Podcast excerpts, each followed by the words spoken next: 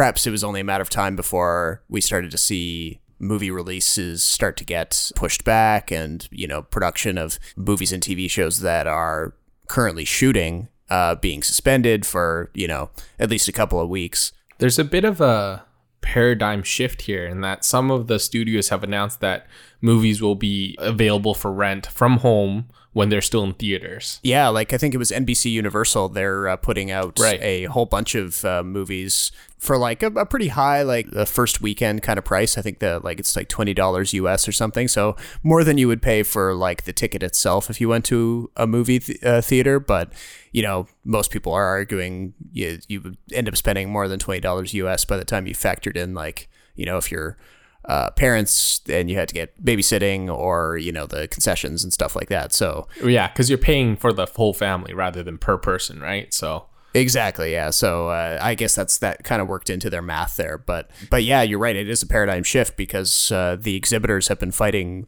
this kind of move for a long, long time because they know that uh, if people think that they can get the biggest, hottest releases the weekend that they're supposed to come out in theaters at home, uh, there'll be even less incentive to go. Well, we just had this past weekend, so March 13th to 15th, was the lowest uh, box office gross in over 20 years, I believe, with only 50 million, which is down 60% from the previous weekend. So I'm sure a lot of you had heard about that. So out of curiosity, um, I kind of went back and, and looked at this weekend specifically, uh, going back the past 20, 25 years. And I landed on 1998.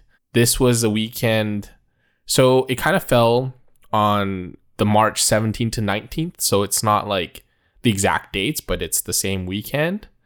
The highest grossing movie that weekend in 1995, from March 17th to 19th, was a movie called Outbreak Oh, a, a medical disaster film directed by Wolfgang Petersen, starring Dustin Hoffman, Rene Russo, Morgan Freeman, Kevin Spacey, Cuba Gooding Jr., Donald Sutherland. So it was like an A-list cast, Right. And it's a film about an Ebola-like virus from Zaire in Africa uh, that later appears in Cedar Creek, California.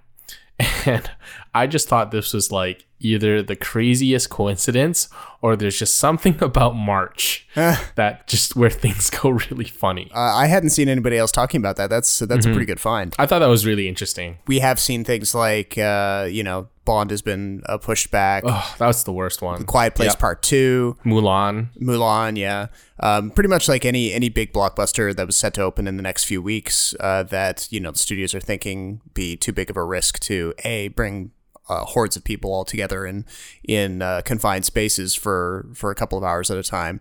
Uh, but B on the one money side of things, they knew that if the movie stayed in theaters, they would uh, they would take a huge hit and they'd probably get a, a bad rep from like public health officials and that kind of thing. So it was just a it was a bad scene all all way around. Going to the movies, that's a good segue into our intro, isn't it? Didn't you see Onward? No, I didn't. No, I stayed away. Uh, but I did. I did see something else. So uh, yeah, I, I I snuck in one movie before things started to get really scary. All right. Well, I was just gonna say that this is a great time if you're staying away from the movie theaters to catch up on all the sc- streaming shows and streaming movies that have been released or have been on your list for God knows how long. For me, it probably goes back three years. Yeah, and I, I have a few of those too. So uh, we'll be talking about that at this uh, this time on the show. Uh, the one uh, new release that I did get to see in theaters, and uh, we'll take it from there.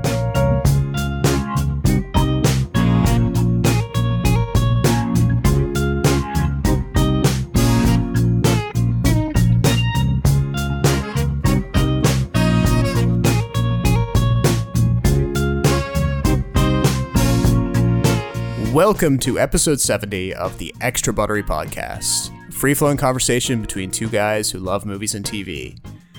I'm Robert Snow, joining you from Toronto, and with me today is my co host Jason Chen in Vancouver. Both of us uh, hunkered down in various sta- uh, states of, like, you know, quasi quarantine, which is, you know, not a bad way to do a podcast, but uh, uh, we'll see how long we find ourselves in this situation. I did go to the theater actually.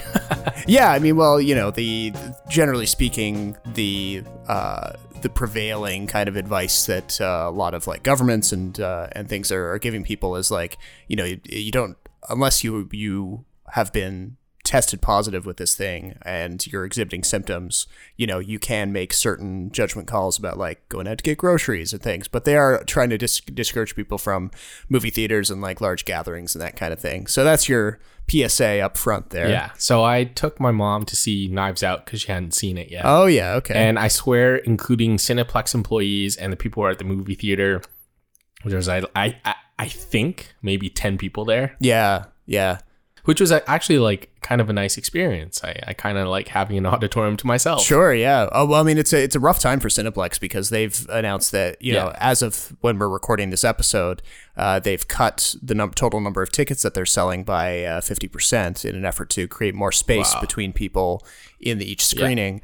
Um, but they haven't. It's a rough time for everyone, though, right? Every industry. Yeah, I mean business owners everywhere. Yeah, um, but but for Cineplex, you know they and uh, similar chains in the states and uh, everywhere around the world, um, the they haven't ch- made the call to close entirely because I guess they feel like their bottom line would take a huge hit. And there was one report that was making the rounds that said that uh, Cineworld, the big UK based exhibitor movie theater chain that recently got approved to buy Cineplex here in Canada, they were in a bit of a tricky situation debt wise.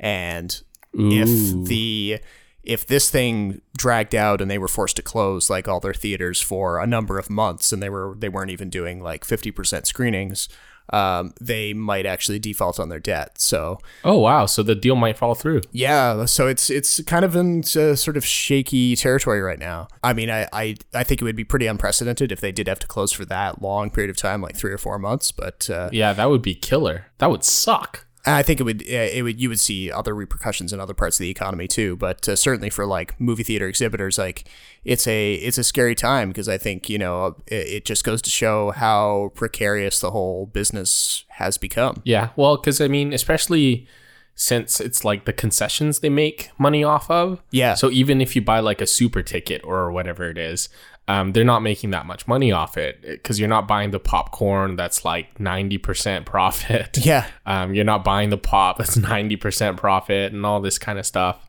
I, for one, am kind of glad that they stayed open, but y- there are a lot of businesses that have said, you know what, screw it. If, if no one's going to come in, especially a lot of retail stores, if people aren't going to come in, we might. We might as well close it down because we don't want the staff to get infected Sure. or even have to pay the staff if they're trying to save money. But that being said, uh, this is a great time to hunker down, grab a hot bowl of soup, grab a drink, Yeah. sit down in front of the TV, and just Blast through your watch yeah, list. and blast through your watches. So, so what have you watched? What did you watch recently? Well, the first one, uh, th- this is actually a theatrical release, although it, it given a the quality of the movie and b the state of uh, events as they currently are, it'll probably end up available on streaming a lot sooner than the filmmakers expected. Uh, but we're this is a little bit of uh, Canadian content here. Uh, so the movie I'm I'm talking about is Run This Town. It's a good story. Everyone's story is always a good story until it's not. Well, if you like it, I'm pitching it. Oh, Jesus Christ. You have to give me a couple of days before you do anything here. Do you think it's real? I don't know. When you're asked your opinion, you have to have one. What were you looking for? Um, I don't know. I thought that maybe somebody might know something. So, why is it CanCon that always like just kind of falls flat on its face? Why? I don't know. I really don't know. I think there's there's probably a very interesting like psychological study or, or some sort of like research to be done on why Canadian movies don't really grab our attention. I mean, I mean, they're not, not to say there are there are no good Canadian movies, but it feels like uh, they it's it's a lot rarer to get one that really resonates with with people beyond our borders. So, tell me about this uh, Rob Ford movie. Yeah, so this is the if uh, people listening uh, think back to the spring of 2013 or maybe the couple of years preceding that, we had a mayor here in the city of Toronto named Rob Ford, and he was, uh, you know, he had been elected on uh, promise of like sticking his neck out for the little guy and he was all about tax cuts and trying to uh, find little teeny tiny savings in every part of the city budget that uh, you know uh, cutting back on the number of staplers that the city bought or how much paper that they bought, things like that. um, and he had a very populist kind of like, um, you know, he was he, he stayed on as a his uh, as a high school football coach while he was still in office, and he carved out time for that. And he would make personal house calls to everyone who called his office, even though there's like three million people living in Toronto. You know, he was that kind of guy. But in the background of all of this, he had this. Uh, very public battle with alcoholism and drug abuse, and he had instances of like racist rants being captured on uh, cell phones. You know, when he went to buy food at a Jamaican restaurant, he went launched into this kind of drunken rant, and you know, vi- the videos were everywhere, and everyone was talking about it. And his background too, right? Like his family had, I think, allegedly been accused of drug dealing or Yeah. be- having gang ties. yeah, there were all kinds of like whispers and rumors and things like that. So what ended up happening was um, an election happened, but he was actually too sick to stand for re-election. So he stepped down, and then a couple of years after that, he passed away from cancer. And after he after he died, there the stories kind of calmed down. But when in the thick of it, uh, City Hall was this like uh, chaos zone where there the media were chasing him around constantly. He was hosting these crazy press conferences with all kinds of uh, vulgar outbursts. He admitted to having smoked crack cocaine. He made very disparaging comments about female staff. It was it was a uh, as Robin Doolittle from the Toronto Star, one of the reporters who was really on top of the case, she described it as Crazy Town, and she wrote a book with that in the title. Um, so that brings us to this movie, Run This Town, which initially hit the festival circuit. I think it was at um, Sundance and maybe South by Southwest last year. Yeah, South by Southwest. Yeah, and it's directed by uh, a younger director. His name is Ricky Tollman, and probably like the kind of the banner piece of this whole project was the fact that they got Damian Lewis, who's best known as the star of the first few seasons of uh, Homeland, and uh, now the star of uh, Billions. Band of Brothers, baby. Yeah, he came out of Band of Brothers. He's an English actor, but he's played a lot of American roles. He won a Golden Globe for Homeland, so he's you know not maybe not A list, but he's he's making his way up there. And um, he actually signed on to play Rob Ford in this movie, albeit like in a huge fat suit with a lot of prosthetic makeup and stuff like that. And that was kind of like a bit of an interesting thing because normally Canadian projects, especially like Canadian politics projects, wouldn't get that kind of star power, even if it's like only like mid tier star power. And then a few other like recognizable names signed on as well. You had um, Ben Platt, who's best known for like the Pitch Perfect movies. Uh, he came in as like a young reporter. Scott Speedman, some people might know him from like guess he's like he's a Canadian actor, but he's done some Underworld. yeah, some movies like Underworld, things like that. Uh, Nina Dobrev and um, Jennifer Ehle. Underrated. Jennifer Ehle's really underrated. But okay, sorry. Continue. But when the movie was like firing up production, it, it managed to get a whole bunch of drama going because people assumed that uh, Ben Platt was cast as a young reporter and that he would be playing the reporter who was chasing the Rob Ford story. But if he's chasing the Rob Ford story, then where's Robin Doolittle, the reporter from the Star who was instrumental in the initial coverage? Has she been turned into a dude? Well, no. The, the director was very quick to point out that they're not telling the real story about the Rob Ford chaos. They're tell telling stories about kind of like sidelines characters, uh, p- uh, political aides, and millennial reporters, and people who were kind of in the periphery of the story but were never like actually involved in it.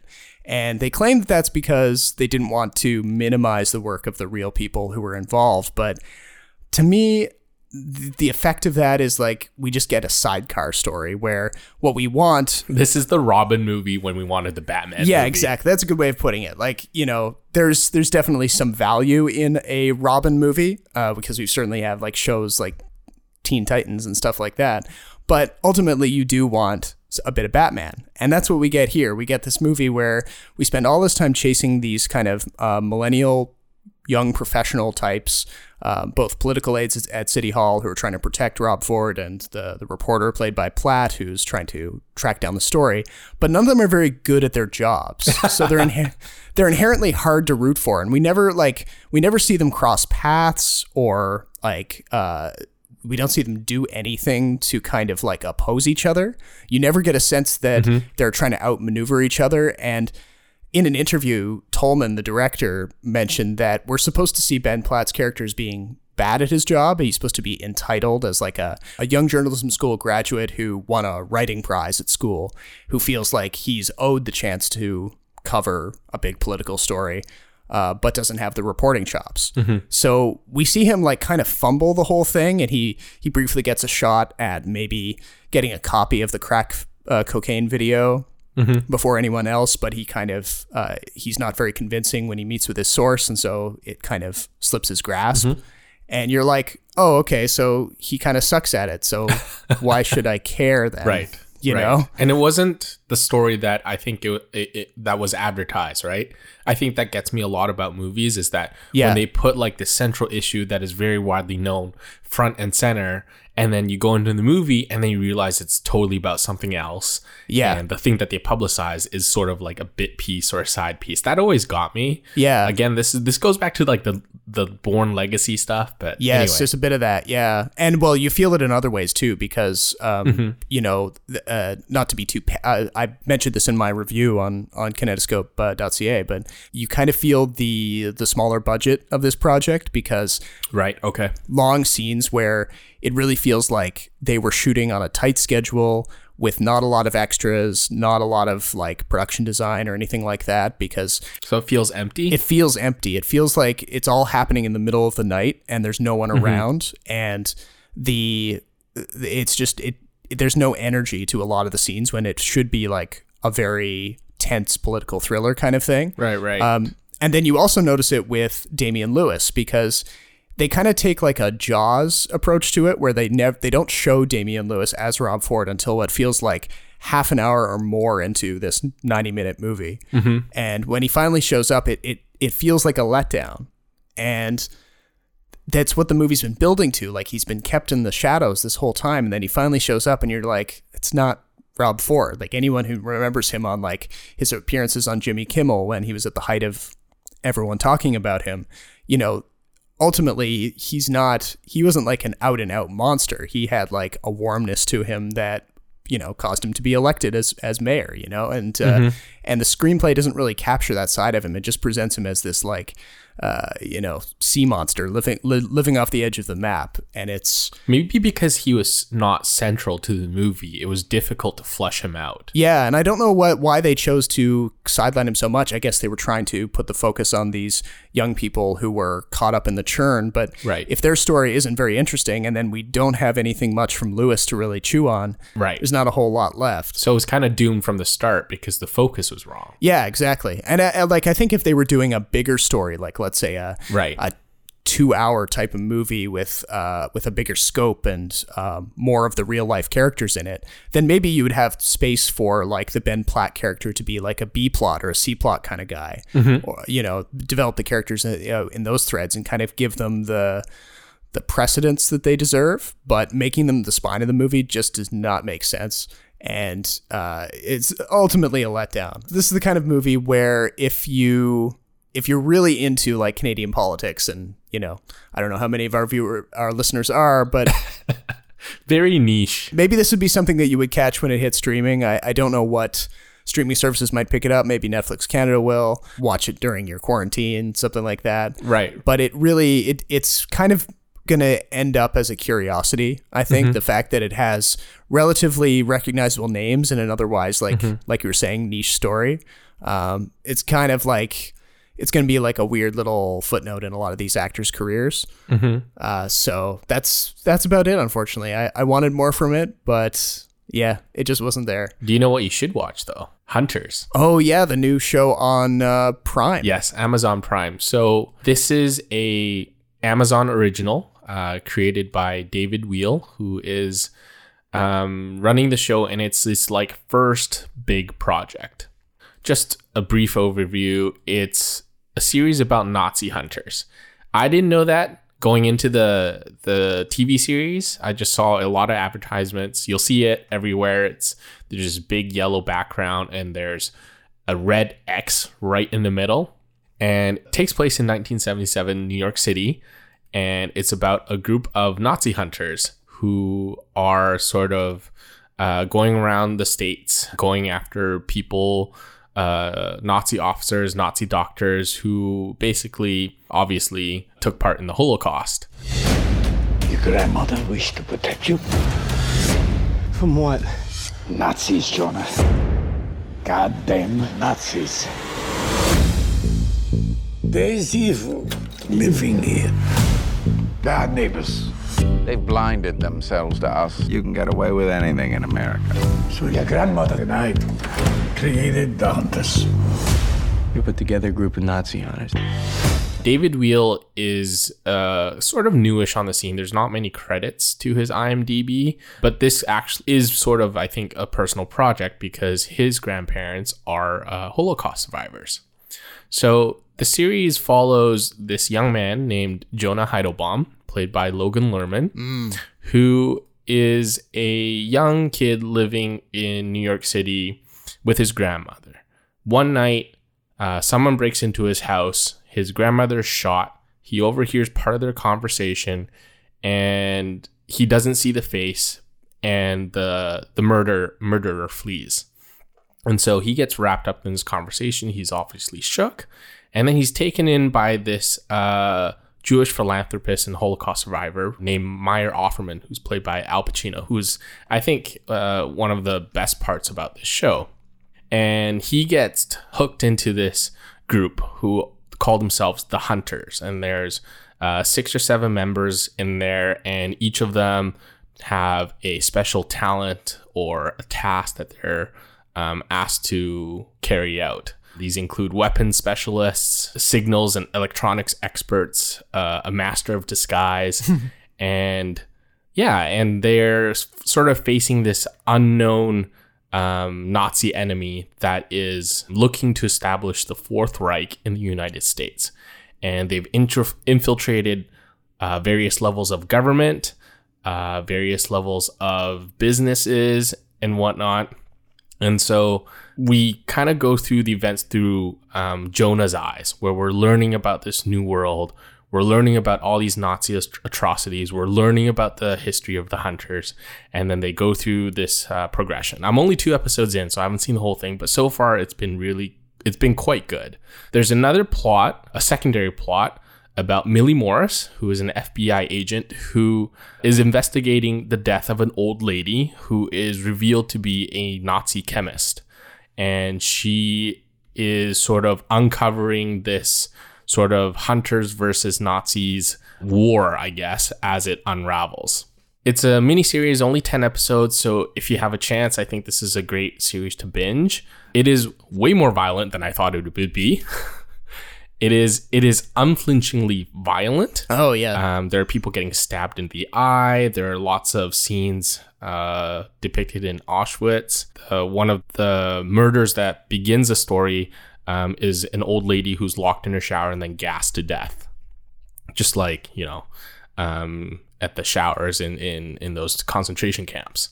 The tone of the movie has been criticized because for certain parts it's very serious and there's certain parts that take very take liberties with history.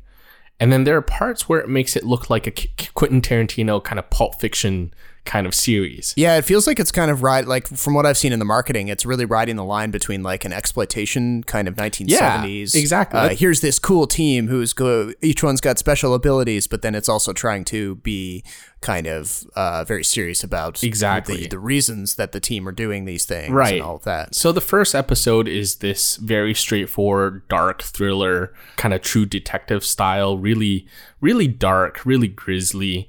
But when you get to the second episode, it starts to have a lot of pop culture moments in there where like characters are introduced in uh, little like segues and like mini commercials. Like Suicide Squad style. Yeah, like Suicide Squad, like with a profile picture and like a funny typeface introducing their character and their name and whatnot. And so that's when uh, you start feeling like, hey, this takes elements from blaxploitation, but it feels like it's Jew Jewsploitation because it's about Jews. Right. Uh, the production value is great. Um, the story itself is starting to get really interesting because you get this multi-layered plot. The pacing is a little off. The first episode of the season is 90 minutes. So there's obviously a lot of groundwork to be laid out. I think Logan Lerman's character is one of those characters where like this young kid has to sort of uh, come to grips with reality where like a lot of his idealism has to be broken down. A lot of his uh, preconceptions about people have to be shattered and then built back up into this like really um, key character as part of the hunters It's kind of like the character that he's been playing in a lot of his movie roles too. Like he, he kind of he is that kid like he he sprung onto the scene with uh, the Percy Jackson movies, and Yes. that was very much the the kind of mold he was in. And then uh, he was in Fury from David Ayer, so he was the young kid who joins the tank crew and has to Yep. like look up to Shia LaBeouf and Brad Pitt. Yeah. So these kind of characters get kind of annoying. The good thing is that Logan Lerman plays them quite well. Al Pacino, though, as sort of like the figurehead of this headhunters, who Logan Lerman's character calls like the, the Jewish Bruce Wayne, um, he is a highlight. Um, there are a lot of uh, Yiddish. There's a lot of German. I, I'm actually really glad that they actually use like actual languages rather than accented English. Oh yeah, Dylan Baker is an American actor, and he plays this uh, American politician who is an undercover Nazi agent. And there are scenes where he speaks German, and I totally appreciate actors who do that. In Holocaust or, or Jewish uh, shows and movies, they tend to show that only white Jews are the ones that are persecuted, but that's not the case historically. So there are right. people from uh, other backgrounds as part of the hunter. So there's a Vietnam Asian Vietnam War veteran. There's a uh, black uh, woman who's like this uh, martial arts expert. So it, it- it's quite um, inclusive. Um, there aren't many that I can think of films or TV shows that deal with Nazis that have this kind of diversity. So I've, I've always really liked that part. Yeah, because we've seen uh, seen like some movies that kind of get into the the various uh, like cells of people that went after the the Nazi stragglers that remained after the war. Like M- Munich does that, and that there was a movie with uh, Right, right. Kate So- Blanchett uh, a while back. What was that called? The Debt, I think. Uh, and uh, Right, you know that, that they've been making them here and there because that was a whole period like post World War II where these people, these agents, were kind of like you know chasing down these people. So I don't know how much this show is based on like the real life cases of of Nazi hunters and how much it's kind of like Yeah, there is a very strong um, sort of historical basis to it. The subplot with the FBI agent uh, discovering that there's a lot of Americans who, or that America's hiding a lot of neo or not neo Nazis, but Nazis, uh, is part of Operation Paperclip, which is this real life intelligence uh, operation where a lot of Cold War or Nazi scientists were brought into the US to help them develop all sorts of things and whatnot. So there's that historical background. The production value is great. I, I, I really appreciate films that really take you back in time. There are, I think, pockets where the pacing is off because it, it t- does tend to be a slow burn. Um, it does tend to be pulp in that there's also like this super Nazi assassin who is just like the creepiest, most deadly person ever who isn't afraid to torture his victims, who isn't afraid to um, make sort of uh, make the the public areas his sort of like war zone, I guess. Um, two episodes in, I highly recommend it uh, if you're you know sitting on your butt wondering what to watch. I do not know if there's a second season. I don't know for sure if you know there even will be one. Uh, but I did want to say that this TV series has been accused by a lot of groups for sort of historical inaccuracies. So the Auschwitz-Birkenau State Museum really criticized this film or the series because there's a there's a scene in the series where they showed the Nazis playing human chess with the Jews and so so like if a piece takes another piece on the chessboard, the Jews were forced to kill each other.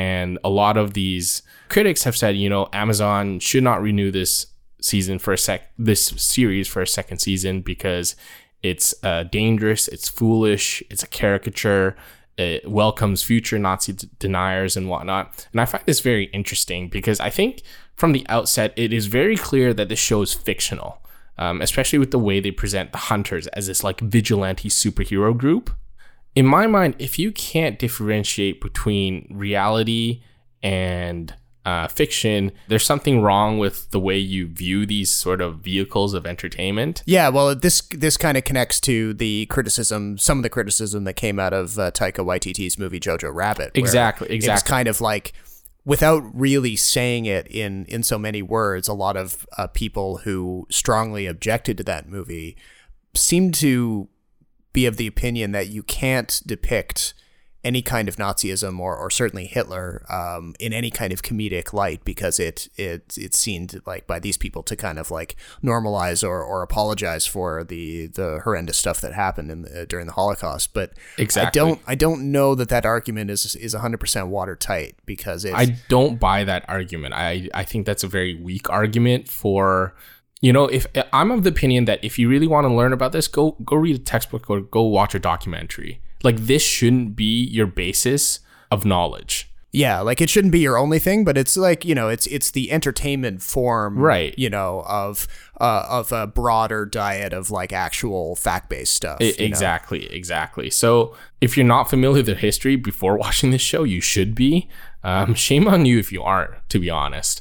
Um, so that way, I think you you have a better sense of where things are and what things are real or not. I think a lot of the negative reviews about this show are are people who are uncomfortable with the violence and the depiction and not necessarily critiquing its plot or its character development or its production value or anything else that makes this into what I think is a quite an, an enjoyable show so far. Yeah, and it, well, it, it sort of reminds me of the line that uh, Tarantino uh, rides as well, where he, he kind of, uh, and Once Upon a Time in Hollywood definitely applies here, where he he kind of like ekes out this pretty insane violence against members of the Manson family at the end of that movie, Right. Um, it in a kind of he's kind of like getting back at the the, the Manson family retroactively for their Yes. the violence that they uh, that they uh, were responsible for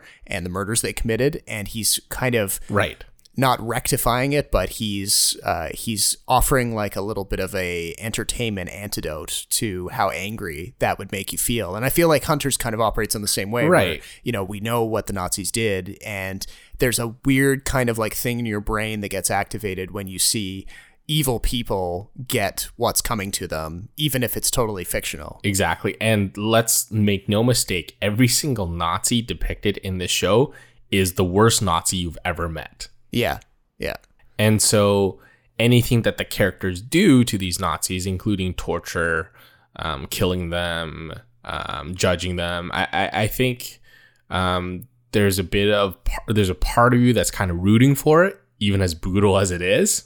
I don't know. Um, I, I think the best villains sort of have like this sympathetic side to them, but this show has presented itself as such like a vigilante superhero team up that you don't really feel that way.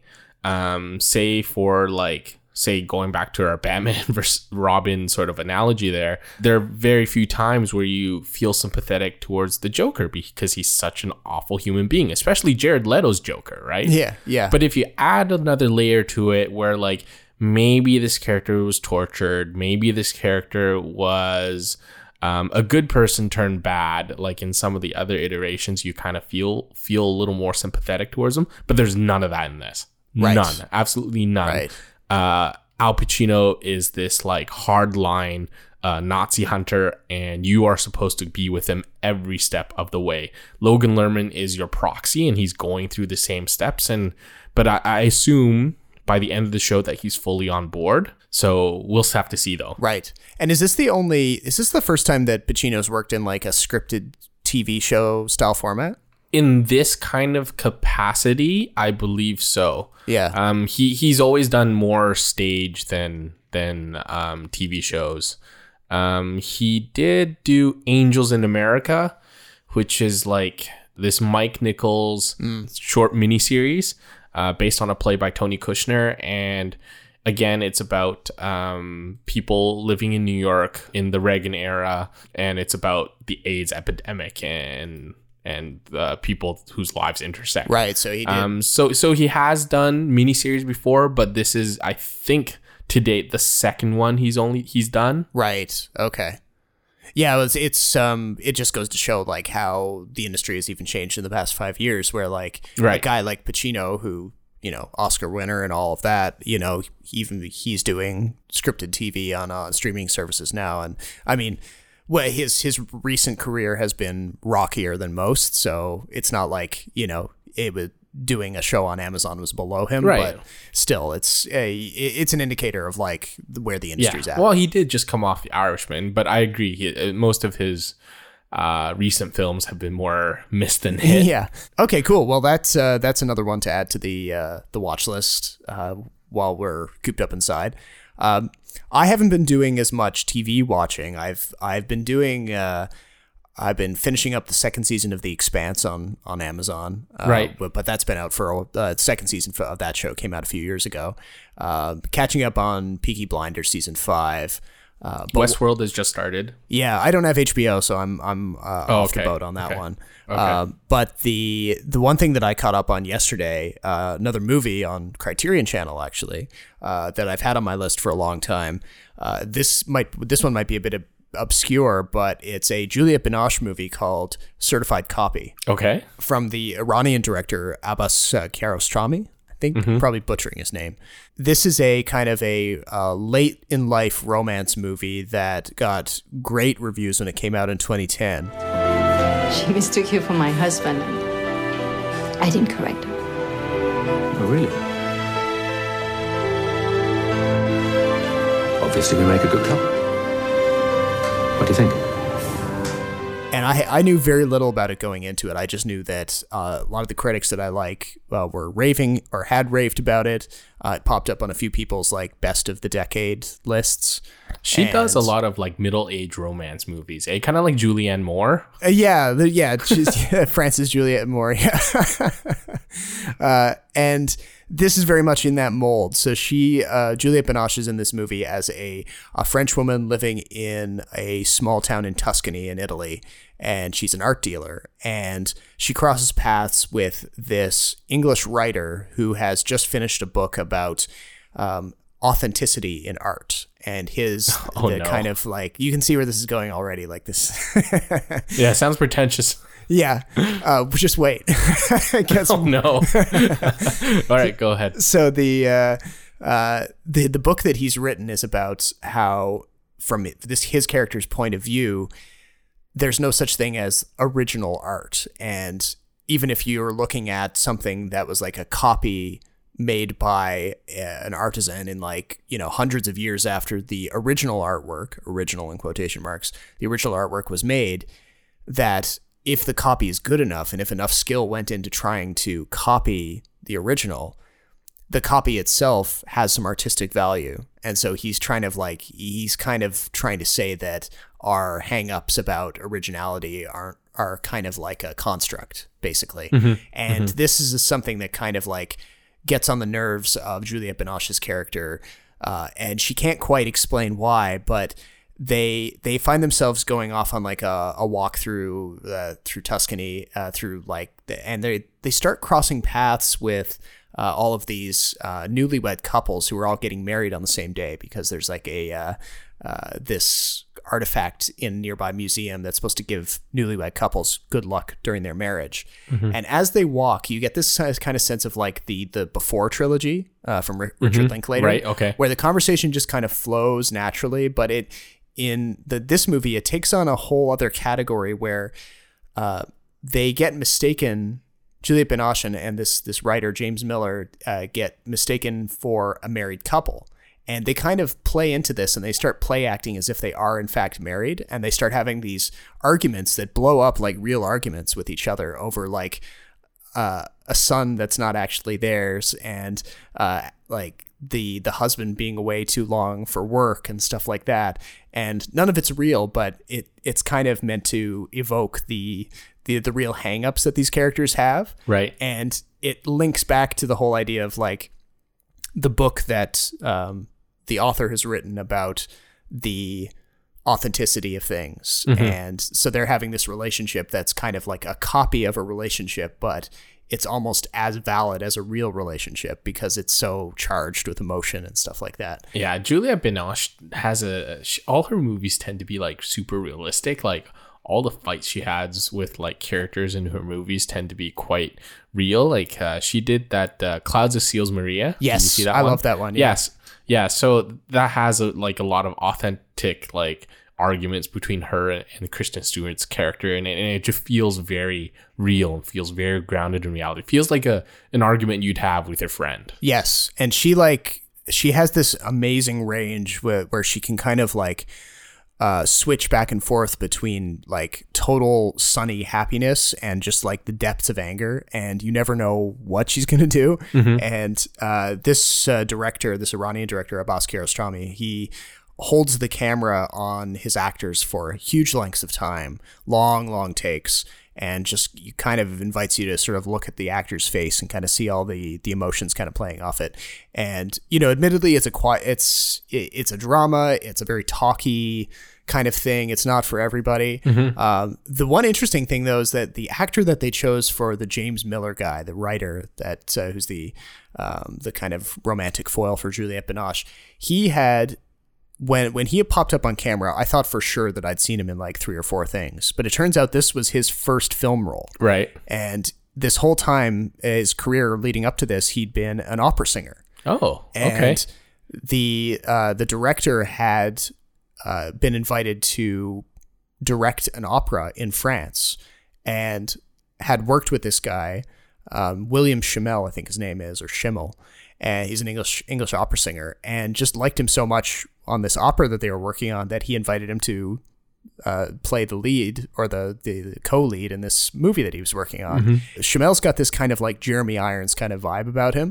So he felt like the kind of guy who like you're you're you're convinced that he was like an imperial officer in a Star Wars movie, or he had played like a erudite gangster in like a Guy Ritchie movie or something. But uh, it's not that at all. Like he, this is his first film role, and he's done a, he's done like I think two other movies after this one because I guess he enjoyed himself enough on this that he figured, oh well, I can do opera most of the time, but uh, pop up in the occasional movie.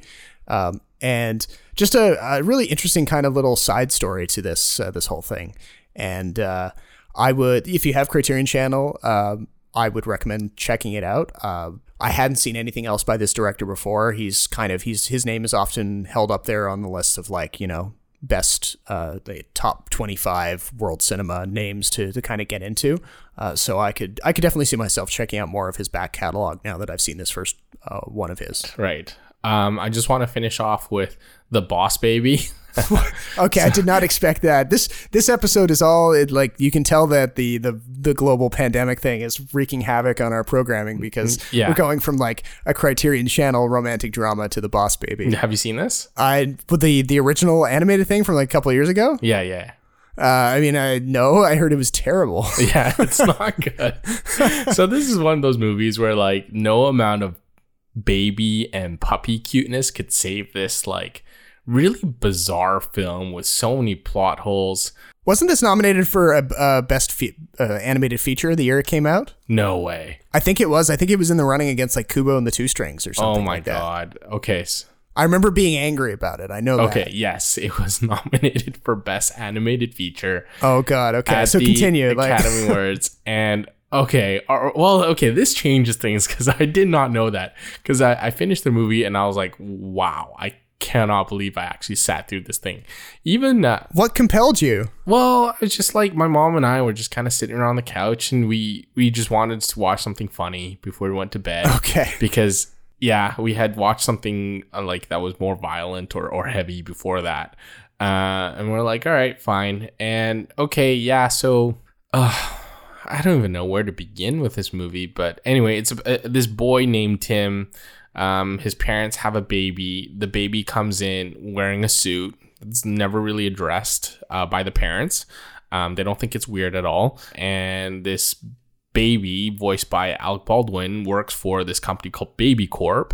And Baby Corp is trying to figure out what is going on with this company called Puppyco, whose Tim's parents work for. And Puppyco has come out with this puppy that stays a puppy forever, uh, maintaining its cuteness. and they're afraid that this cute puppy is going to take attention away from all the cute babies in the world. I've got to deal with the KID. You can talk! Uh, goo goo gaga. No, you can really talk. Fine. I can talk. Now let's see if you can listen. Get me a double espresso and see if there's some place around here with decent sushi I'd kill for a spicy tuna roll right about now. Right. So it's one of these kids movies that's trying to like explain how, well, uh, well explain and not explain how like human reproduction works. yeah, exactly. So the, you can predict the plot right away. Tim and Boss Baby have an adversarial relationship at the beginning. They learn to love each other. They work start working together. There's a a villain that unites them. This villain is this former boss baby that grew into an adult who is called Francis E. Francis and voiced by voiced by Steve Buscemi. Okay. Um, so it's just a bizarre film. Like it, it, the animation's cute, the babies are cute, but I walked. I finished the movie and I was like, it threw me for a loop. I had no idea what was going on. It is there's so many plot holes and it's so half baked that I think you'd have to be on drugs to actually enjoy this movie. well, it's like, yeah, and I remember this kind of like, I remember it coming out, and I remember like seeing the trailer for it and just being horrified. Like, I couldn't, it, it felt instantly like one of those kids' movies that's just kind of like slapped together, and, you know, the, the tired parents drag their kids to it on a Saturday to get them out of the house kind of thing. Well- but then, like, it got nominated for this, for this award. I think Netflix made a spin off uh, series based on it that was like, Yes, there way, a sequel. like way lower budget, and the animation took a huge hit in quality from what I saw. Yeah. So so this is like an animated film that I feel um, was nominated because they just needed to pick five films to nominate. That's crazy. I mean, I I, I hope that maybe like because I don't always know what goes into the animated category in particular. Right. Like sometimes there's like I know this. Sometimes there's like some like technical innovation that Right. like animators know about, and the animators are like. Oh wow, okay, so Boss Baby is actually terrible as a movie, but like they did something with animating the way the baby's clothes No. kind of look like real clothes or something. There's nothing and like maybe that. that I'm still surprised that like that that this if you were gonna pick something that was kind of like inoffensive and It is offensively bad. okay um, uh, like I said, like it, the animation's good. Uh, I think that's the bare minimum for animated films these days. Like the, the animation itself has to be good. Technically, it's good, Right. But it's kind of like inside out, but without any of the internal emotional or plot logic that comes with it. There's Right. nothing. There's no revelations about anything. But it's one of those movies you sit your kid down for 90 minutes and say, you know what, just enjoy this.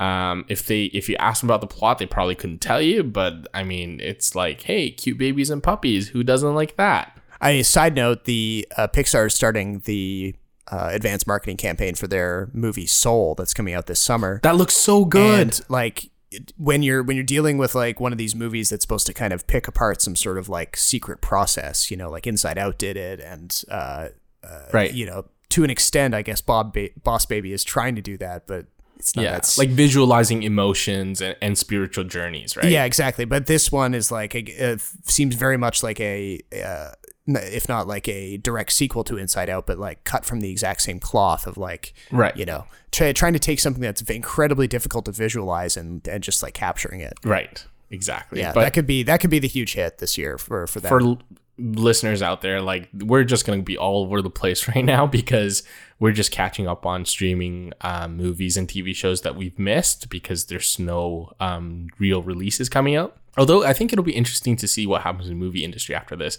I really do think there's a paradigm shift coming in both the way we live our lives and obviously the way we consume content.